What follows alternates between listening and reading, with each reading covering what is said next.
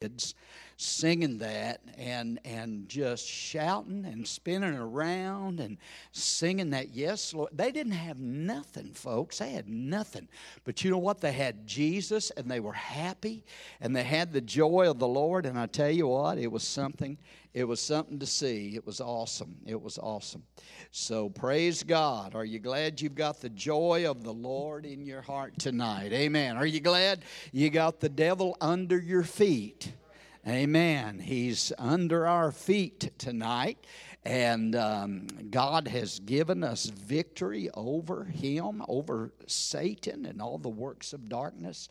And it's just good. It's just, no matter how you slice it, it's just good being a Christian being a child of God. Isn't that right? There's no better life any that anybody could live than to live for the Lord Jesus Christ. Amen. Amen.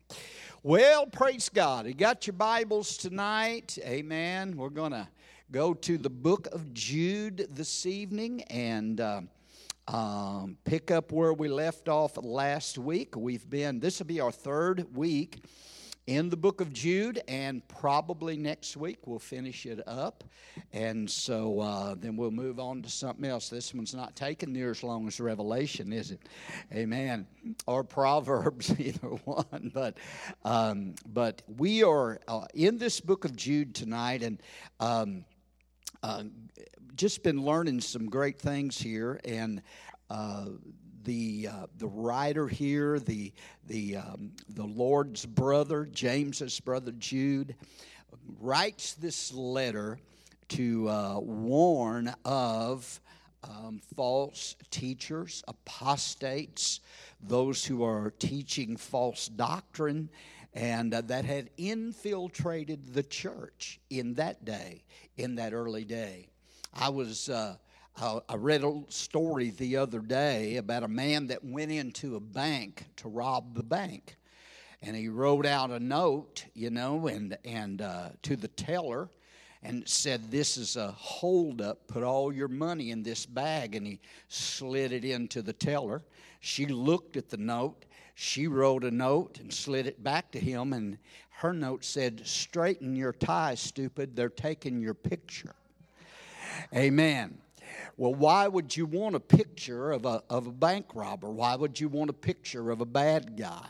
Well, you would want his picture so that everybody would know that he's a bad guy, that he is dangerous, that he is a criminal, that he is a lawbreaker, and he needs to be identified. How many would agree tonight that the bad guys need to be identified? Amen. We need to know who they are. We need to know the guys with the white hats and the guys wearing the black hats. Amen. The good guys and the bad guys. And so they take that picture of that, that bank robber and they'd put his picture on television and everywhere. Uh, they'd hang it up in the post office, I guess, and everywhere else till they caught him to know what this bad guy looks like. Well, how many of y'all know there are a lot of spiritual criminals? today in the world, a lot of spiritual felons today that are bad guys and that are pretending to be good guys. Jesus said that they were they were wolves in sheep's clothing. He said they they appear to be sheep, but inwardly, outwardly they're sheep, but inwardly they're ravening wolves. And he said you need to, to be aware of that and know who they are. Jesus went on to say in Matthew chapter 7 that we would know them how? By their fruit. Isn't that right? So we are to be able to identify. And you know, we're living in a time when you when you when you when you say something about somebody that's that's teaching something that's wrong, immediately they want to pounce on you and say, "Oh, you're judging. You're judging." Well, yes, we are. We are to judge doctrine. Amen. I can't judge you and the intents of your heart because I don't know what's in your heart. But we can judge fruit. And we're definitely supposed to judge doctrine, whether it's right doctrine, wrong doctrine, true or false. Amen. And so, um, you know, we, we need to identify those, um, and God wants us to know what the bad guys, the false teachers, the apostates look like. And here in Jude, that is what he does.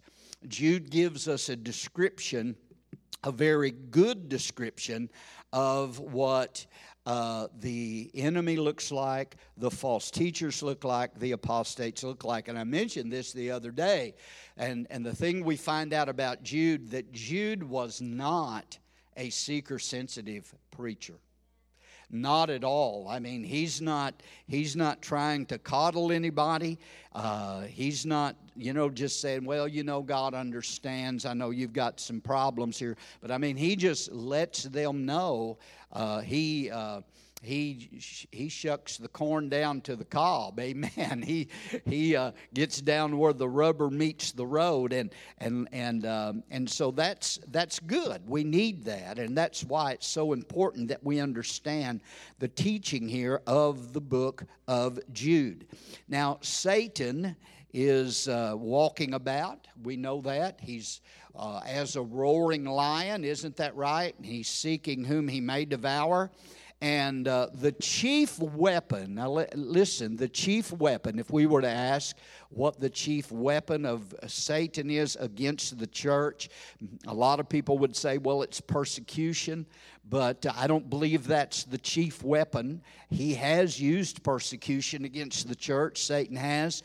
Um, uh, all through history, we've been protected pretty much here in America from severe persecution. We've been blessed in that that area, but the Bible says that all who live godly in Christ Jesus shall suffer persecution. And Satan, it, you know, the more Satan has persecuted the church in the past, the more the church flourished. The church has never really um, been prosperous, spiritually prosperous or, or successful as much in prosperity times as it has in times of persecution. Because it's in those times of persecution that the church seems to flourish and to grow and to get strong. And um, but uh, the chief weapon of the enemy of Satan against the church is not persecution. Amen. Because the more he's persecuted the church, the stronger it's gotten, the more it's grown. So his chief weapon is not persecution from the outside, but the chief weapon of the enemy is to infiltrate the church from the inside. That's how he works and operates is to get in the church and to work on the inside from the inside with false doctrine. And he has been successful in that. Satan has infiltrated many denominations, uh, many Bible schools and churches, and has caused them, led them away, and caused them to uh, depart, to apostatize, to depart from the faith that was once delivered to the saints. And that's the key. Uh, the, the, the main thrust of Jude's teaching here is verse number three of this letter where Jude said, I found it necessary to write to you, exhorting you to contend earnestly for the faith which was once for all delivered to the saints. So, the faith, and when we talk of the faith, we're not talking of faith where we're believing God for an answer to prayer, that type of faith, but the faith is, is this book. It's the cardinal doctrines and the teachings of the Word of God that have been passed down, handed down to us, uh, that make up the canon of Scripture, that make up this Bible that have been passed down from the uh, prophets and the apostles and the Lord Jesus Christ. So there's only one faith, ladies and gentlemen. There's not uh, two faiths, uh, there's only one. One Lord, one faith, one baptism. There's one faith, and that is faith in Jesus Christ as Lord and Savior and faith in what He teaches in this book. So, uh, a lot of denominations, churches, Bible colleges, Bible schools have departed from that faith. And in these last days, we do see that there is a falling away upon us, uh, upon us here in America and other places as well. But praise God, there is a move of God that is taking place. We mentioned it to you Sunday. Uh, Asbury College in Kentucky, they're still they're still going. They're still going. I mean, uh, uh, it's been a week. I think today. I think last Wednesday at morning chapel, the Holy Spirit fell, and it's been a continuous uh, outpouring of the Holy Spirit since then. Twenty four seven, people are coming from everywhere. They're busing students in from other colleges. They're coming in. Nothing, uh, you know, and what it is, it's it's a time they're seeking the Lord. They're worshiping God. They're not bringing in no special speakers or anything like that. It is a sovereign move of God. There's the worship team is just is just up there singing, and people are worshiping. People are in the altars. They're seeking the Lord. They said that the carpeting around the altar area is soaking wet from tears of people that are repenting and calling upon the Lord. That is revival. That is true revival. Amen. Woo, God, let it spread everywhere. Bring it to us. Praise God. Move, Lord. And so, you know, in the midst of this time of apostasy, thank God that there are still those that uh, there is still a move of God. And what we need today is, is ministers and preachers and pastors and evangelists that in the midst of a fa- time of falling away that will continue to stand and pro- proclaim the word of the Lord. Can I get an amen? So we're going to pick up here tonight in verse number 12 as Jude continues here to uh, describe these apostate teachers, okay? And he doesn't mince any words, ladies and gentlemen. He, he doesn't pat them on the back or anything here, but uh, he, he just, he, he just, he uses, and, the, and remember now, this is the Holy Spirit that is inspiring him and speaking through him here to say these things. So, this is what the Holy Spirit is saying about apostate teachers, verse 12. These are spots in your love feast while they feast with you without fear, serving only themselves. They are clouds without water, carried about by winds, late autumn trees without fruit twice dead, pulled up by the roots. A while ago, I'm just mentioned we know them by their fruit, right? Jesus said. Here, Jude said that they're late autumn trees without fruit, twice dead, pulled up by the roots, completely uprooted. They have no root. Raging waves of the sea foaming up their own shame. Wandering stars, of whom is reserved, listen to him, the blackness of darkness forever. Who's he talking about here? He's talking about the false teachers that he introduced us to, that he, that he wrote this letter concerning back in verse number four. If you remember back in verse number four, the purpose for writing this letter for the church to earnestly contend for the faith was the fact that certain men had crept into the church unnoticed. They'd come in the side door, they'd wormed their way in, they'd slipped in unnoticed and were, were bringing in false doctrine and false teaching into the church. They were slipping it in uh, where it wouldn't be detected. No false teacher walks in a church and says, I'm here to preach some false doctrine. Who's going to let me preach? That isn't the way that it operates. That's not the way they operate. Satan is very subtle. And that's why the scripture teaches us how we are to know them.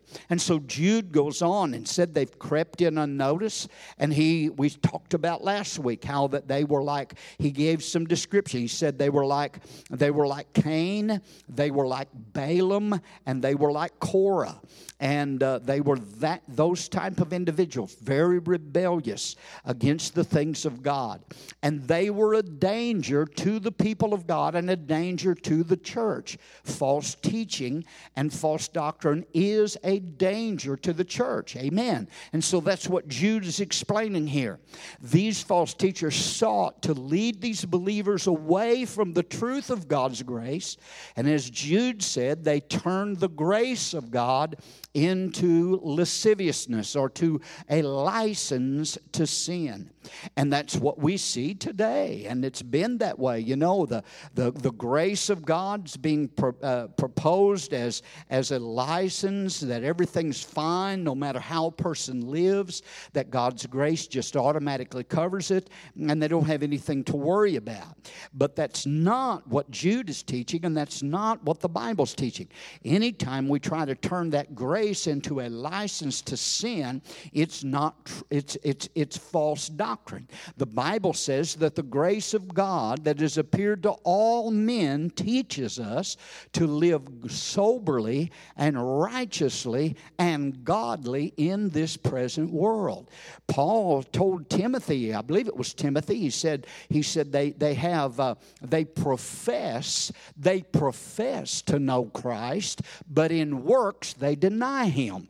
So when there is, there's a profession of faith, there has to be works that back it up. We've been talking a little bit about that on Sunday morning as well. But here, Jude, in this passage of Scripture, gives a string of, of six very graphic images to show us what, is, what was happening, well, to show them what was happening, to describe. He's taken a picture, he's taken a snapshot of these bad guys and given us a description of what they look like so that we will know uh, how they are and what, what, they, what their characteristics are. And so this is is what he said they are. Number one, Jude says that they are spots in your love feast. One translation says they are filthy spots in your love feast or stains in your love uh, feasts. They're spots and blemishes that defile the church. We're talking about apostate teachers. They're spots and blemishes that defile the church. It's like having on a, a beautiful, solid white shirt Amen. And you never want, you know, I never want to wear a white shirt when I'm going to eat spaghetti or something, you know, how that goes, or barbecued ribs or anything like that. Praise God. But it's like having on that perfect, beautiful white shirt and getting, uh, getting a stain, getting a spot and a stain. What is it that, sh- that really shows out is that stain that's on there. And Jude said they're like spots, they're filthy spots, they're stains that defile the church. They're dirt spots. They're filth on the garment of the church. And so he's not pulling any punches. This is what he says these false teachers are. But now the Greek word here that's translated spots in the New King James is translated uh, hidden, uh, hidden reefs in the New American Standard. There's and, and some other translations as well. And so when I begin to study this word, I found out that it can mean both things. The Greek word that is translated here uh, in the New King James and in the King James as spots also has the meaning of submerged rocks or hidden reefs that can wreck a ship. You know what a reef is those hidden rocks that are under the water, a, a rock ledge or something that, that the ship doesn't know is there. They think they're in uh, they, they think they're in deep water and everything's fine, and then all of a sudden, you know, they hit they they come up on these reefs and it can tear the bottom out of the ship. Uh, Buddy and I were doing some fishing down at Wappapello a few years ago, and he was shooting across there thought we was in the channel, you know. And you know how if anybody's ever fished at Wappapello, you know how it can be down there. Thought, and the next thing you know, we're throwing mud up. Amen. wasn't a, thankfully it wasn't a reef or some rocks that would have sunk the boat. But that's what Jude is saying here concerning false teachers. They're hidden just under the surface, and they're that dangerous They're submerged rocks, they're hidden reefs. They come in, they join a fellowship with a hidden agenda. They have no fear. He said they, they, they, they come in while you feast and join those love feasts while you feast without fear. They have no fear of God. He said they're serving themselves. They're false teachers that are like reefs within the church that can cause the shipwreck of the church, cause many uh, in the church to make shipwreck. This is why, ladies and gentlemen, that every pastor has to be so careful about what he, what he or she allows to be preached from behind the pulpit of that church. Amen. Because we can't bring in somebody or, or teachers that would be like those hidden reefs that would wreck our fellowship and wreck our lives. Um, it's like these hidden reefs, Jude says here, that they blend in at the love feasts of the church, but they will cause you to crash eventually. Now, what were those love feasts? I don't know how many's familiar with that, but it was something they did in the early church. They got together, it was kind of like a potluck meal. Everybody brought food Paul dealt with that situation in the Corinthian church where it kind of got out of hand. But in that early church, when they come together, everybody brought food, kind of like we're going to do next Wednesday night. And they would have a fellowship together. A lot of the people in those early churches were poor, and they didn't have anything much to eat. So the, the, the, the church people would bring food in, and everybody would share a meal together. And they would have a time of fellowship together. They would also, their meal, they would take the Lord's Supper, take communion, and then usually have a time of worship and the sharing of the Word. And so that's what those love feasts were. And it was something that they had on a regular basis. They had them all the time and every week when the church would come together. And so what would happen, these false teachers were worming their way in. They were slipping in. They were sliding in under the radar, coming in, and and and a little at a time, they were infiltrating infiltrating these love feasts and sharing their false teaching and false doctrine. No doubt, probably, you know, saying things about the pastor to other members there in the church. Well, if I was the pastor, here's what I would do. And uh, that type of thing, you know. Thank God nobody around here does anything like that. Amen. But that's what they were doing. That's what they were doing. They were blending in at those love feasts, and they were like those hidden reefs that caused the shipwreck of the church, would infiltrate from the inside to destroy the church. Jude went on to say here, he said, There's spots in your love feast when they feast with you without fear, serving only themselves. See, here's another uh, characteristic trait of a false teacher or a false pastor or false preacher. They serve only themselves. They really don't care anything about the church or the believers or the sheep or the flock. They're in it only for what they can get out of it. Amen? They're in it for what they can get. Instead of caring, shepherding for, and caring for the flock and the needs of the church, these false teachers only take care of themselves. And that's what Jude is talking about here. They're selfish shepherds, they're serving only themselves, is what he said. And uh, the Bible talks about that. That was a problem with the leaders in Israel in the Old Testament. Listen, Isaiah called them out in Isaiah chapter 56. Listen to what Isaiah said concerning the false shepherds and the false prophets and the false leaders leaders. In Isaiah 56 and verse 10, he said this His watchmen are blind. Was it a couple of weeks ago? I talked about the watchman, how every pastor's a watchman on the wall to warn uh, of, the, of the approaching danger. But he said, His watchmen are blind, they're ignorant. They're all dumb dogs. They cannot bark, sleeping, lying down, loving to slumber. What's he saying? They're dumb dogs. They're not good watchdogs. The enemy's approaching, danger is there, and they don't even bother to open their mouth to warn of the, of the, of the danger that is there. He said they're dumb dogs. And, and look at verse 11. Notice he says, and they are greedy dogs which never have enough. How many have ever seen some, uh, maybe some TV ministers that are that way. Come on, amen. They're greedy dogs. They never have enough. One jet's not enough. They have to have two, three, or four. Come on, somebody. I know this is not maybe popular, but it's nevertheless the truth. He said they're greedy dogs that never have enough. They are shepherds who cannot understand. They all look to their own way and everyone for his own gain from his own territory. Ezekiel in Ezekiel 34, verses 2 and 3 said the same thing. That whole 34th chapter of Ezekiel is, is, uh, is given to the shepherds of Israel. But he said this God said, Son of man, prophesy against the shepherds of Israel and say to them, Thus says the Lord to the shepherds, Woe to the shepherds of Israel who feed themselves should not the shepherds feed the flocks? You eat the fat and clothe yourself with the wool. You slaughter the fatlings, but you do not feed the flock.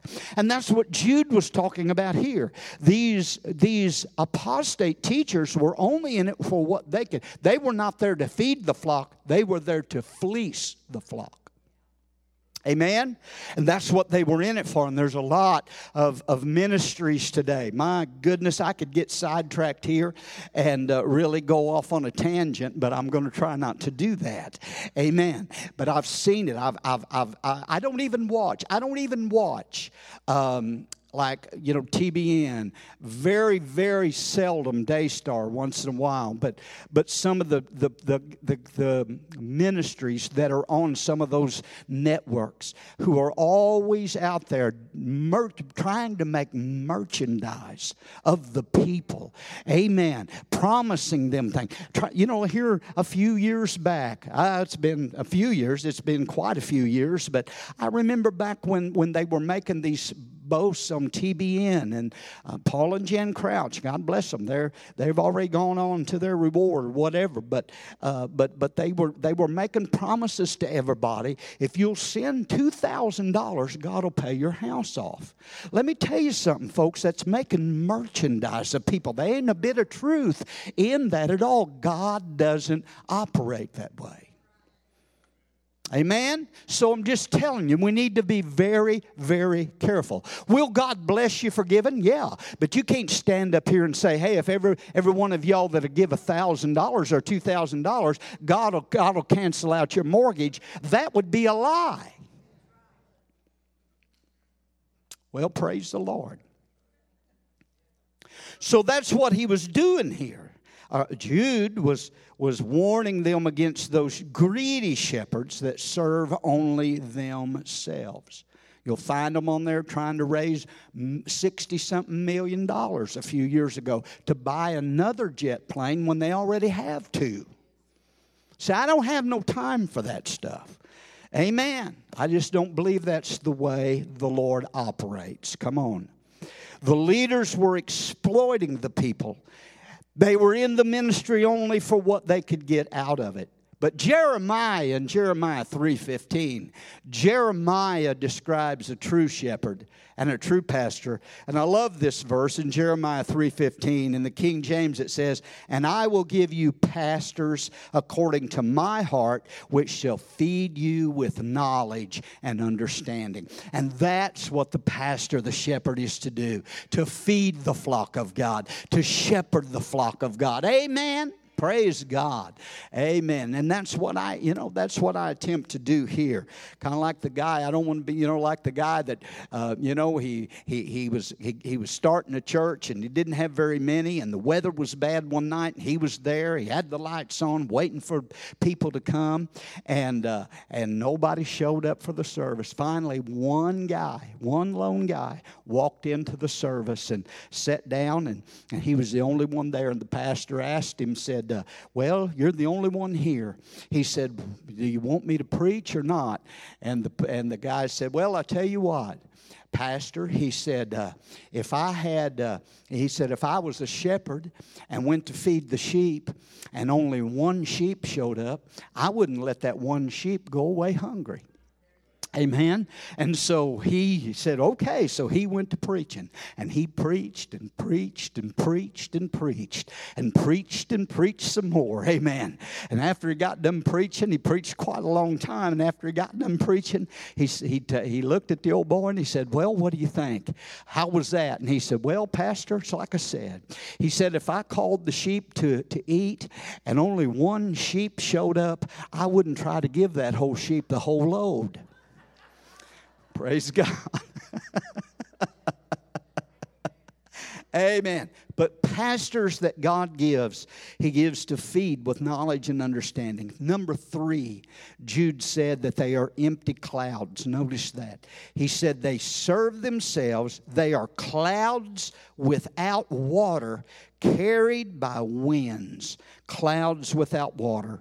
Oh, clouds. What, what does a cloud do? Clouds promise rain. Those rain clouds come over. And, you know, when the farmer's got his crops out and he's needing the rain, or in the summertime when you got your garden out, and you're needing water.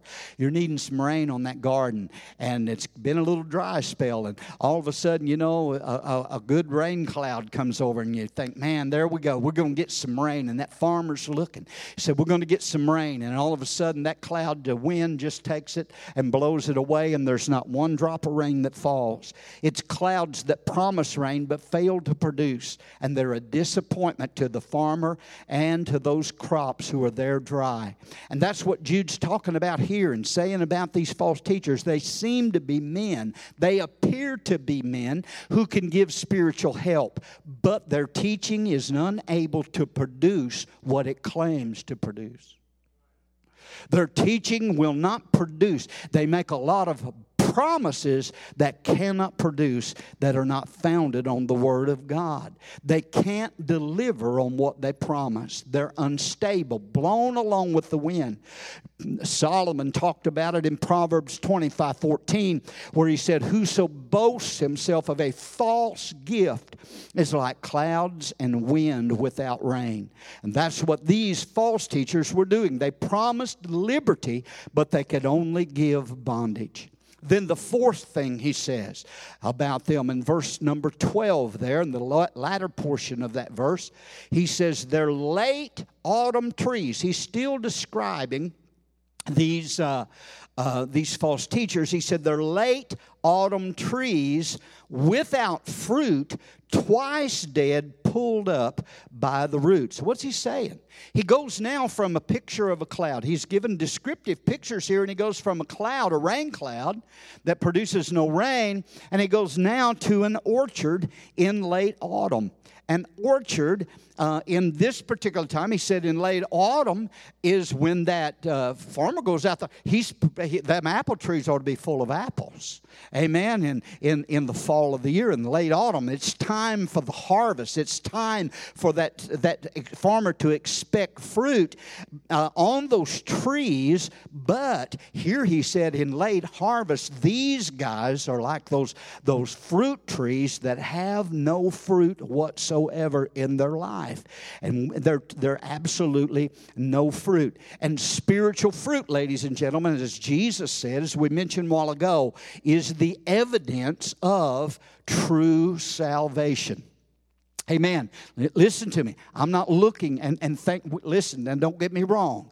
But when I look at a minister or a ministry, and I believe in the gifts of the Spirit, I believe the gifts are still for us today, and God wants to operate in those gifts.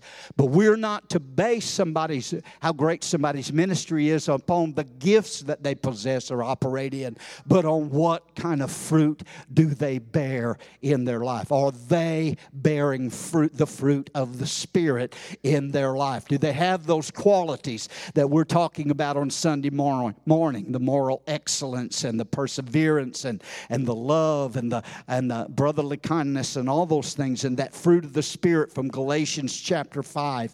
Amen. Verses 19 through 23. Are they bearing that fruit? And he said that, that Jude said these teachers are like fruit trees in late autumn that do not have any evidence of fruit. They haven't produced any fruit. He said they're twice dead, twice dead, and, and, and plucked up by the roots. What does he mean they're twice dead?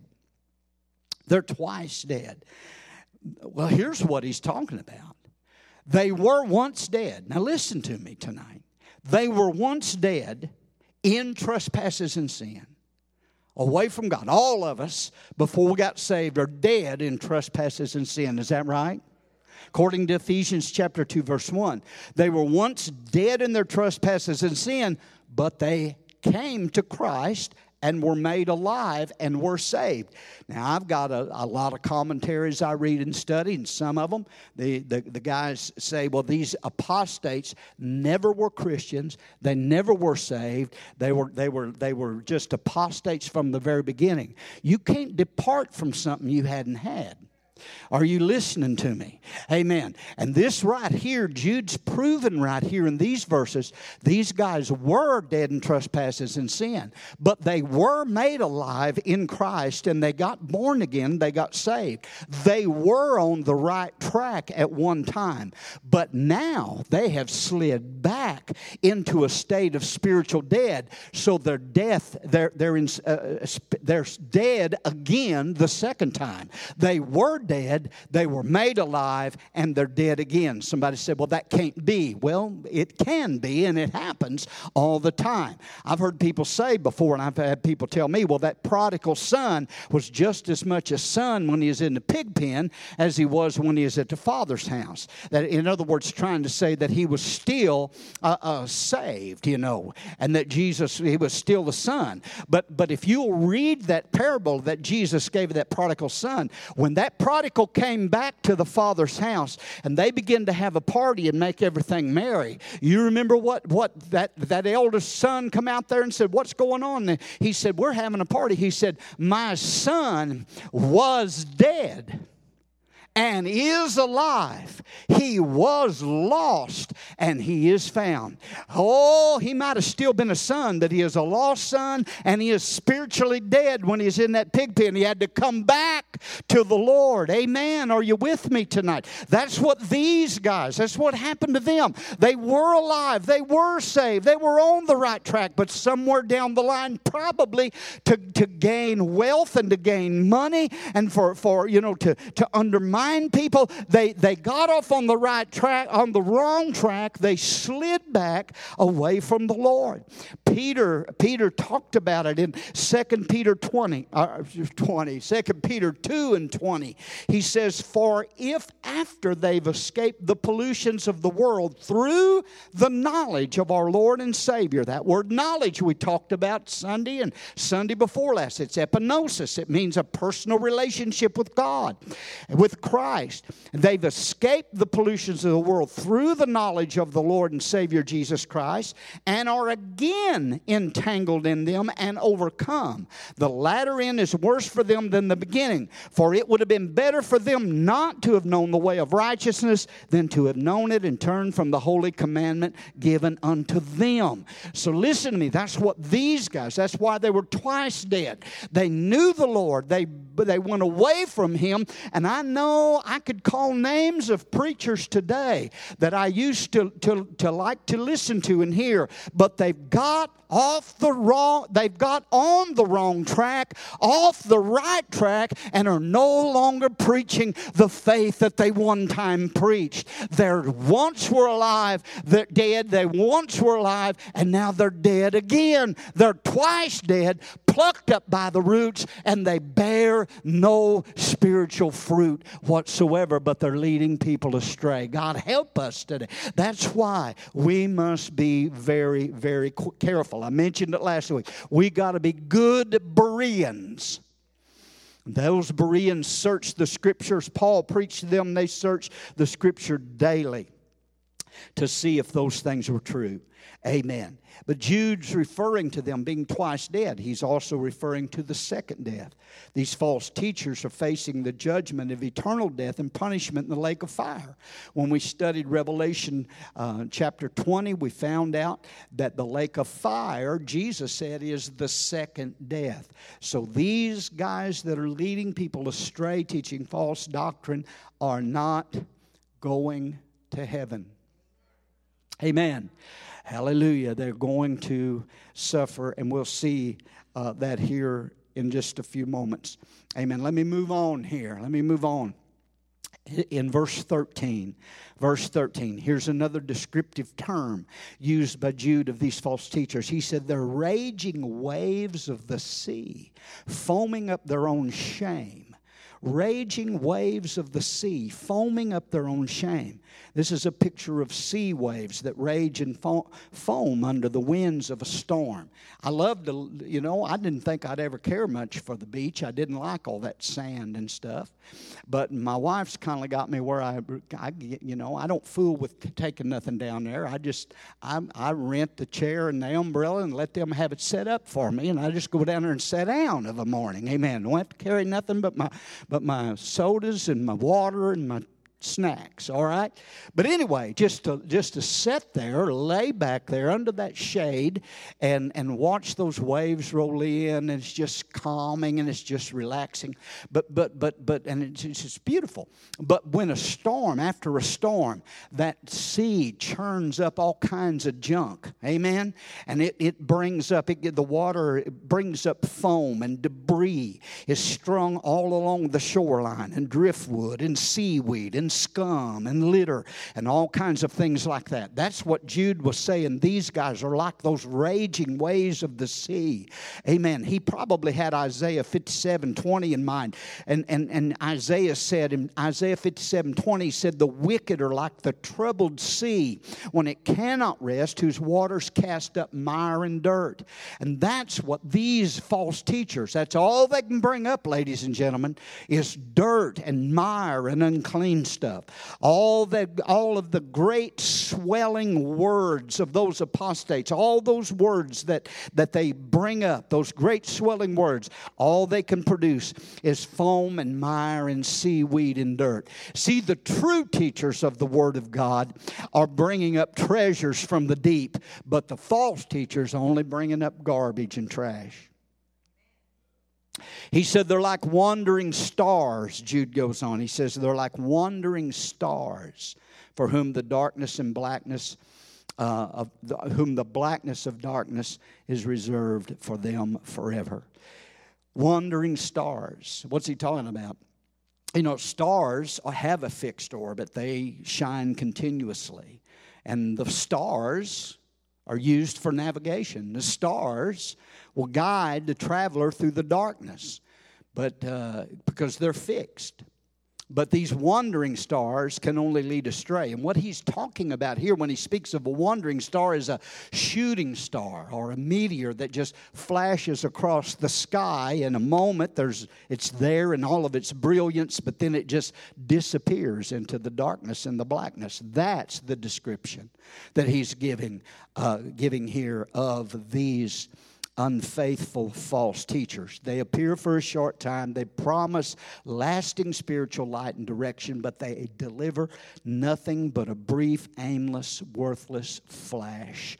Shine bright for a moment, then they're gone. Amen. They can offer no true spiritual direction or guidance. These false teachers, folks, are spiritual terrorists who misrepresent the truth and twist the teaching of scriptures for no other reason reason than to deceive people to pad their own pockets and to get a crowd and to get a following. And he said, the utter, the, the utter blackness and darkness of hell is reserved for them forever. Amen. All right. Now that I've got everybody all pumped up. Verse 14, Jude begins to talk about a guy that we're familiar with, I think, a man by the name of Enoch. And he says in verse 14, let me read verse 14 through 16. He says, Now Enoch, the seventh from Adam, prophesied about these men. So Enoch, Enoch also spoke about these false teachers himself. And here's what Enoch had to say about them Behold, the Lord comes with ten thousands of his saints to execute judgment on, on all to convict all who are ungodly among them of all their ungodly deeds which they have committed in an ungodly way. Is, is he trying to get a point across that these guys are ungodly?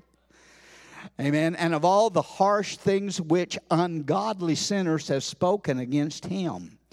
Verse 16 these are grumblers complainers walking according to their own lusts and, and they mouth great swelling words. Notice this flattering people to gain advantage. So jude he caps off his denunciation of these false teachers with a prophecy that was given by enoch concerning the judgment of these false prophets and false teachers and this prophecy that's given here in verse number 14, I think it's interesting, and maybe you probably already know this, but this prophecy that's, that Jude gives here of Enoch, that he prophesied about these men and what he says, is not found anywhere in the Old Testament. Okay? So where did it come from? well, it's actually found in one of the uh, books of the Apocrypha that we know of as the Apocryphal books. And it's the book of Enoch, and it was known, the, the book of Enoch was known by the early church. I haven't read it, I've read parts of it just online. There's some things such as what Jude references here. The Jews, the Jews did not include it, and and and uh, it wasn't included in the canon of Scripture because they did they didn't feel that it was uh, that it was totally inspired of the of the Lord of the Holy Spirit. But there are yet some things that are in the book of Enoch that um, are historically correct. Are you following what I'm saying? It's not in our Bible. We can't base doctrine on it or anything, but nevertheless, it was a book that was written not by Enoch. These books were written, you know, between the old, their intertestamental books, I think they call them, but they were books that were written, and there's a lot of them, and uh, uh, quite a few of them, but they were written, many of them, between Malachi and Matthew. There was a 400 year space between Malachi's prophecy and when John the Baptist came on the scene. 400 years without a prophet, without a word from the Lord. But there was uh, many of these books, such as the book of Enoch, the book of the Assumption of Moses, and various different ones that were written during that time, but they're not included in the canon of Scripture, all right? We don't base doctrine on them. But the fact that, that Jude quotes from it, and Peter, by the way, quotes from it also in his epistle, but um, this fact alone shows the historic accuracy of what it did say concerning the coming of the Lord. And the book of Enoch does mention this, what Jude is saying. But not only that, I believe Jude is inspired by the Holy Spirit to, to put this down and to write it. Whether it was in the book of Enoch or not, which it is, but whether or not it was, the Holy Spirit can still inspire him to say, This is what Enoch said, and it's in line with the scripture, with the Word of God. Amen? Are you with me?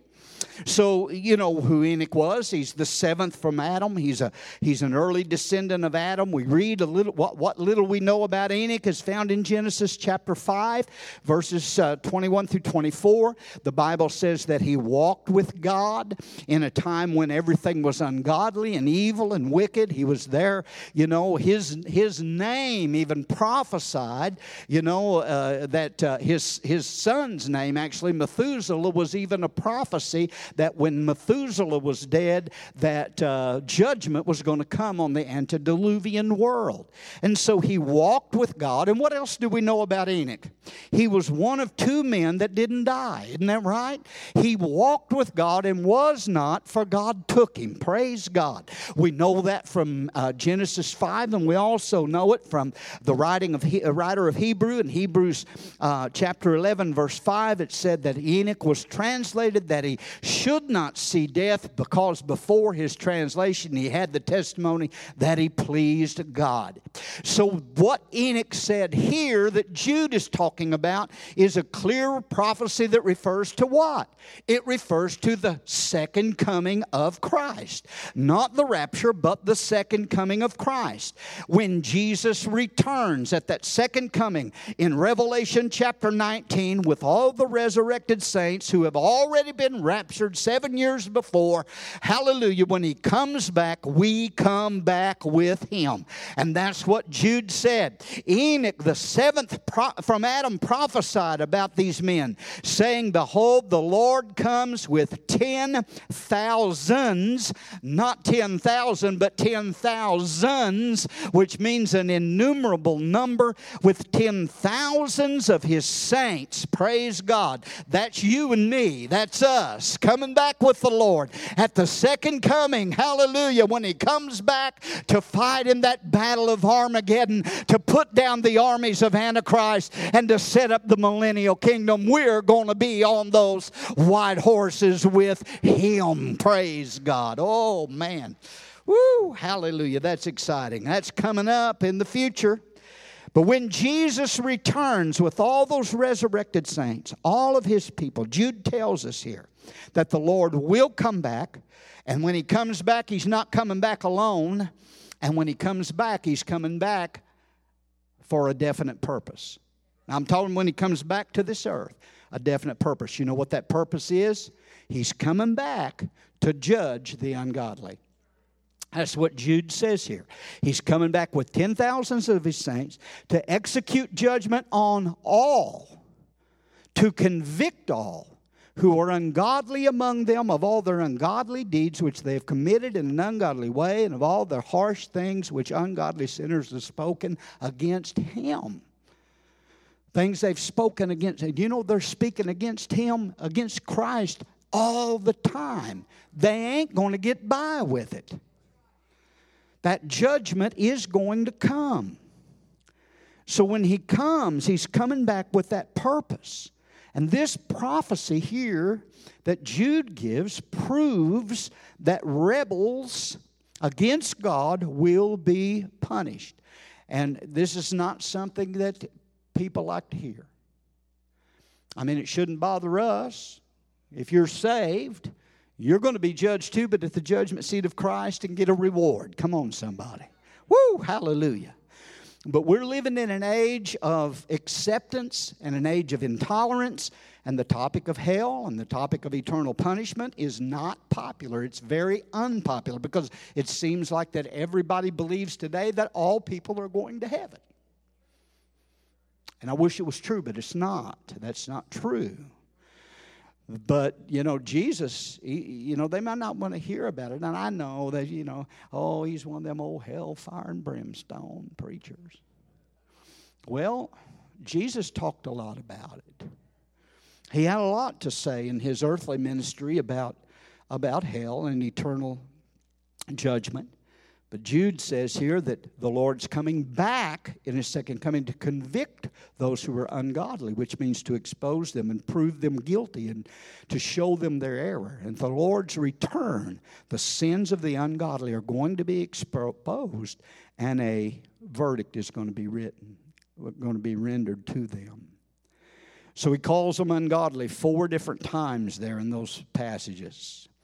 Their punishment comes because they're ungodly in their actions and their ways, in their speech. He said in verse 16, let's try to wrap this up. In verse 16, he said, Here, here's some more. Um, some more about what they're like, describing them. They're grumblers, complainers, walking according to their own lust, they mouth great swelling words, flattering people to gain advantage. They're grumblers. We ain't got no grumblers here, right? Praise God. Got no complainers here, right? Praise the Lord. I just throw this out here. The Lord doesn't like grumbling and complaining. He gets very upset with that. And these were fault finders complaining about God. They were saying things, great swelling words, saying things against the Lord. They were constantly discontent, dissatisfied, grumbling against church leaders, against the pastor, complaining about things, the, the things of God Himself. And, and uh, God takes that personally. They, com- they were always complaining. But listen, listen. Um, he said they, they mouth great swelling words, and here's the point flattering people to gain advantage.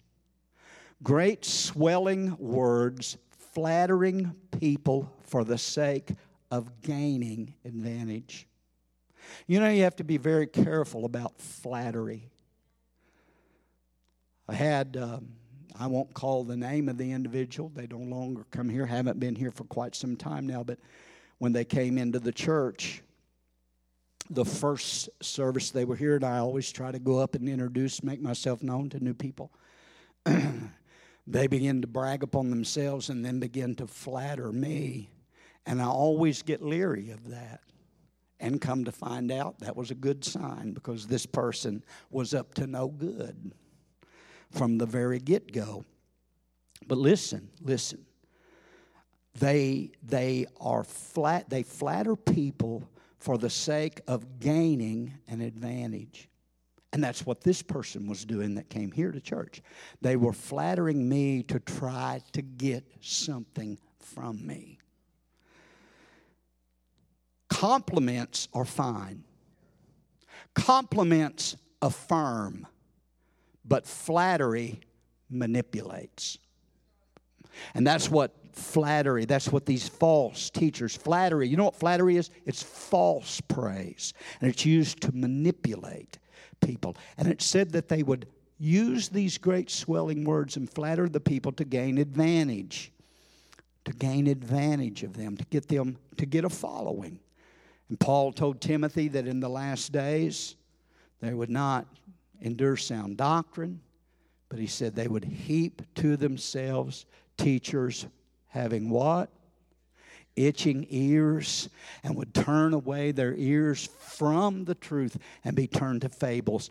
And these false teachers know, listen to me, they know what the people want to hear and they know how to flatter them and they know how to build them up and they know how to lead them astray to get what they want out of them. This is why, church, that we're living in such a dangerous day and a dangerous time. Amen? And this is why we as believers need, definitely need to be on our guard all the time. Praise God. Let me read these uh, last few verses. They're grumblers, complainers, the flattering people, verse 16, for advantage. But notice what he says. But you, beloved, but you, beloved, talking to the, the, the saints here, remember the words which were spoken before by the apostles of our Lord Jesus. He's calling their attention now to what the apostles have already said. In other words, get your, get your mind off of what these false teachers and remember what the apostles said to you already, and how they told you that there would be mockers in the last time who would walk according to their own ungodly lusts. These are sensual persons who cause divisions not having the Spirit, not having the Spirit of God. They're sensual, they're worldly, they're fleshly, they're, they're guided by their own senses and the flesh and not by the Spirit of God. And he said, The apostles told you. He's referring specifically, well, to Paul. Paul mentioned it in Acts chapter 20, but Peter mentioned it specifically in uh, 2 Peter chapter 3, verses 3 and 4. That Peter, remember what Peter said? He said, In the last days, that there would come scoffers. There would come scoffers in the last days, and they would be saying, Where is the promise of his coming? For everything continues now as it has since the beginning. Everything's the same. Jesus, in other words, they're going to be saying, Jesus ain't coming back. There's those that's teaching that today. There's a group of the, the, the uh, that NAR group that, uh, not the NRA, but the NAR, the uh, New Apostolic Reformation, the the New Apostolic Reformation. They're dominionists. They don't believe in a rapture. They believe the church is going to, to, to bring the world into the perfect place that it needs to be. And then when the church gets the world that way, you know, and, and that, that, everything's perfect, then we, the church, will usher in the millennium. Uh, they, they're not even talking about a coming of the Lord or the rapture of the church. They believe in his coming, the second coming, way off in the future. But you've got those today. And even those in Pentecostal circles that one time believed that there was going to be a rapture. Many of them don't even believe in a rapture anymore. They don't even believe that the Lord's coming. And Jesus himself prophesied of that as well. For he said that they would, they would be in that place where they would say, Oh, the Lord's delaying his coming. And they would begin to beat the men servants and the maid servants. And they begin to drink and get drunk with the drunkards. In other words, they stop looking for the coming of the Lord. They just don't believe he's coming back. And that's what Jude is referring them back to Peter and what Peter wrote when he said, when he said, Remember that, how that those apostles told you there would be mockers in the last time. That's the day we're living in today that would walk according to their own ungodly. There he uses that word ungodly again. Their own ungodly lusts. They're men that lead into sin and ungodliness. They cause divisions within the church, and they have not got the Spirit of God. That's Jude's warning to those first century believers and to the church of the Lord Jesus Christ today. We need revival like we've never seen it before. Amen. In these last days. And to be aware and to be on guard all the time. Listen, know your Bible. Huh? That's going to be one of the things we're going to deal with Sunday that we are to add to our faith is knowledge, to know God's Word. You'll be hard to be led astray and deceived if you know, if you know the Scriptures.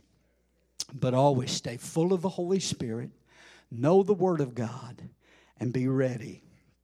Be ready also all the time when uh, false teachers try to entice you.